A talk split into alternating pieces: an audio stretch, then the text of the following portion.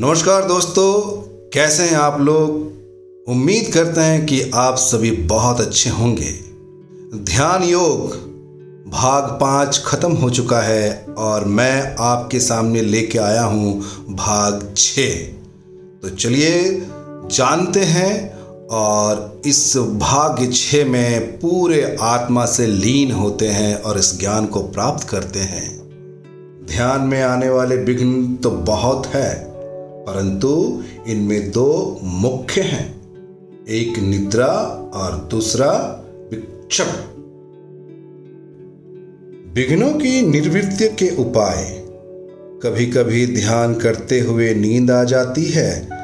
ध्यान से उठने पर पता नहीं लगता कि हम समाधि में थे या निद्रा में। इसकी एक सीधी सी पहचान है। ध्यान करने के लिए सीधा बैठते हैं। जागने पर अगर मस्तक झुक गया तो समझ लीजिए निद्रा में थे। और जागने पर अपने आप को अगर सीधा बैठे हुए पाते हैं तो समझ लीजिए ध्यान में थे। ध्यान में कोई कितना भी समय क्यों ना बैठे, वह सीधा ही बैठेगा। ध्यान में कोई कितना ही समय क्यों ना बैठे, वह सीधा ही बैठेगा।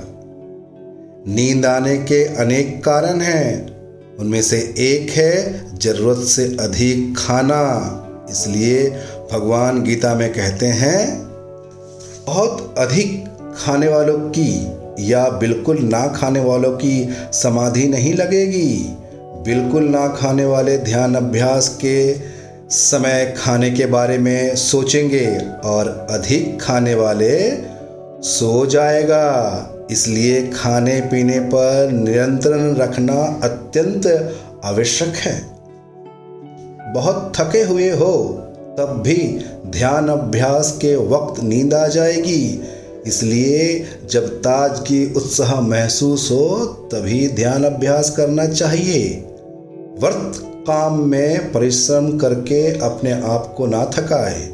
अधिक खाने पर बिना थके हुए और पूरी नींद ले अधिक ना खाने पर, बिना थके हुए और पूरी नींद ले लेने पर भी कभी ध्यान करते वक्त नींद आती है, उसकी निवृत्ति का उपाय है सावधान रहना। पहले जमवाई आती है पलके भारी होने लगती है। नींद के ऐसे चिन्ह दिखाई देने पर थोड़ी देर नाक बंद कर, सांस लेना बंद कर दे। हम व्याकुल होकर झट से जाग जाएँगे। मन से कहना, सोना मत, नहीं तो मैं सांस बंद कर दूँगा। तब मन डर के मारे जागेगा। अधिक इसके लिए अपना अन्य कोई उपाय भी ढूंढ सकता है। अब दूसरा विघ्न क्या है? बाहर से आने वाले विक्षप और मन के संकल्पों के कारण आने वाले विपक्ष एवं उनकी निवृत्ति के उपाय इसके बारे में हम देख चुके हैं। तीसरा कारण तत्कालीन कारण होता है।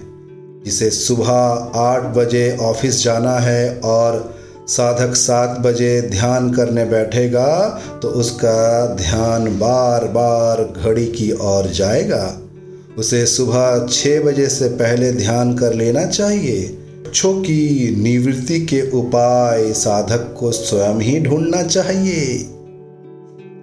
तो साधकों, यहाँ पे भाग छ खत्म होता है।